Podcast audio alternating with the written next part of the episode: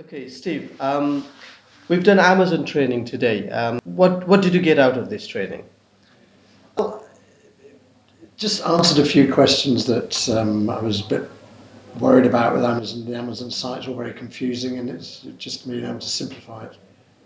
Okay, cool. So just before the training, did you, did you have any course information? Yes, I had the, the email you sent me with the, outlining it. Okay, so um, uh, do you recommend this sort of training to yes. anyone? Yeah, I think if you're starting out in Amazon, um, it's essential.